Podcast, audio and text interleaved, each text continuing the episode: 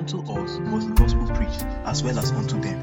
But the word preached did not profit them, because their faith did not feed on the word. The word of God is the life support of our faith.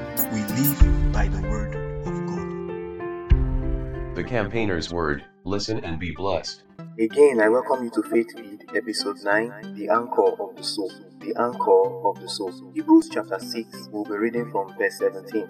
In the same way, God, in his desire to show to the heirs of the promise the unchangeable nature of his purpose, intervened and guaranteed with an oath, so that by two unchangeable things, that is his promise and his oath, in which is impossible for God to lie, we who have fled to him for refuge would have strong encouragement and indwelling strength to hold tightly to the hope set before us. This hope, this confidence and assurance we have as an anchor of the soul. It cannot sleep and it cannot break down under whatever pressure bears upon it. A safe and steady hope that enters within the veil of the heavenly temple, that most holy place in which the very presence of God dwells, where Jesus has entered as a forerunner for us, having become a high priest forever, according to the order of Melchizedek.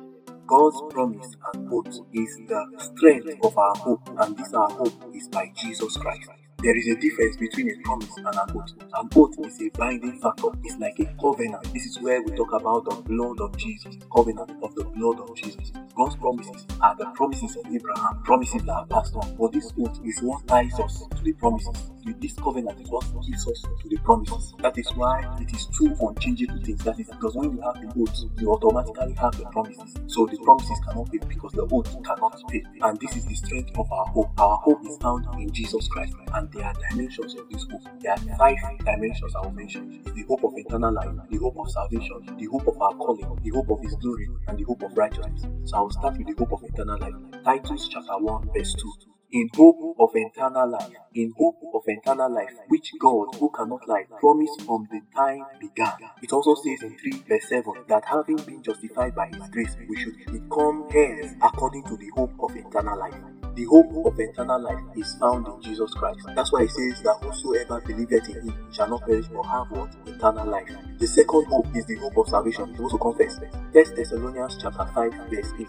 But let us who are of the day be sober, putting on the breastplate of faith and love, and as a helmet the hope of salvation, and as a helmet the hope of salvation. For God did not appoint us to wrath, but to obtain salvation through our Lord Jesus Christ. The hope of salvation is, our, is in our Lord Jesus Christ. The hope of salvation is the second anchor of the soul. Now the third is the hope of calling, hope of our calling. Ephesians chapter 1 verse 18. That the eyes of your understanding might be enlightened, that you may know what is the hope of his calling, that you may know what is the hope of his calling, and what are the riches of the glory of his inheritance in the saints, that you may know what is the hope of his calling. Your purpose in life is found in Jesus. The hope of your calling in life is found in Jesus. Without him, without his leading, you cannot find purpose in life. You cannot find godly purpose. You cannot find God's purpose for you in life. The fourth is the hope of righteousness. The hope of righteousness. Galatians chapter 5, verse 5. The Bible says, For we through the Spirit eagerly wait for the hope of righteousness by faith. We hope we wait for what the hope of righteousness by faith. For in Christ Jesus, neither circumcision or uncircumcision avails anything, for faith worketh through love. We wait for the hope of righteousness. And that the hope of righteousness is by the faith of Jesus, is by the faith of Christ. That is why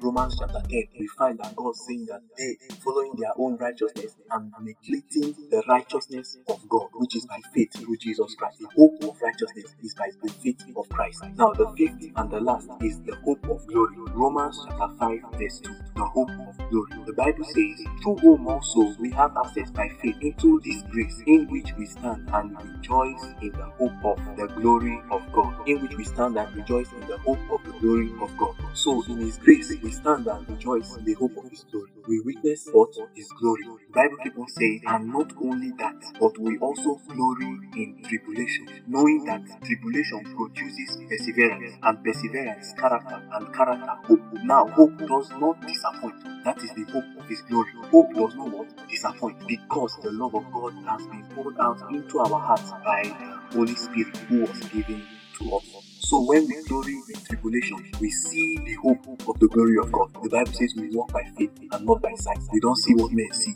We see ahead. We see the plan of God. We see the mind of God. We know that the thought God has for us is thoughts, thoughts of good and not of evil, and to give us an expected end.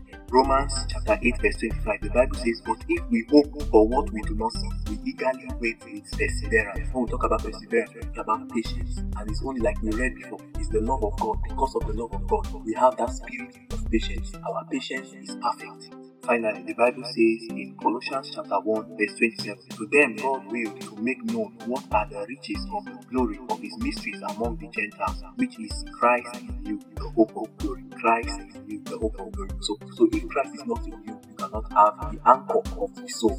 So in whatever we do, we are gilded with this consciousness that our soul cannot perish because it has an anchor. And that anchor is found in our Lord Jesus Christ. And remain the faith campaign of Christ. Remember that God keeps you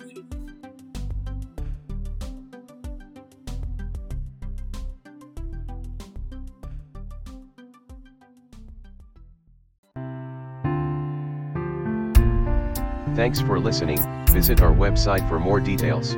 The Faith Campaigner, keeping the faith of Christ in the community of believers. Kian.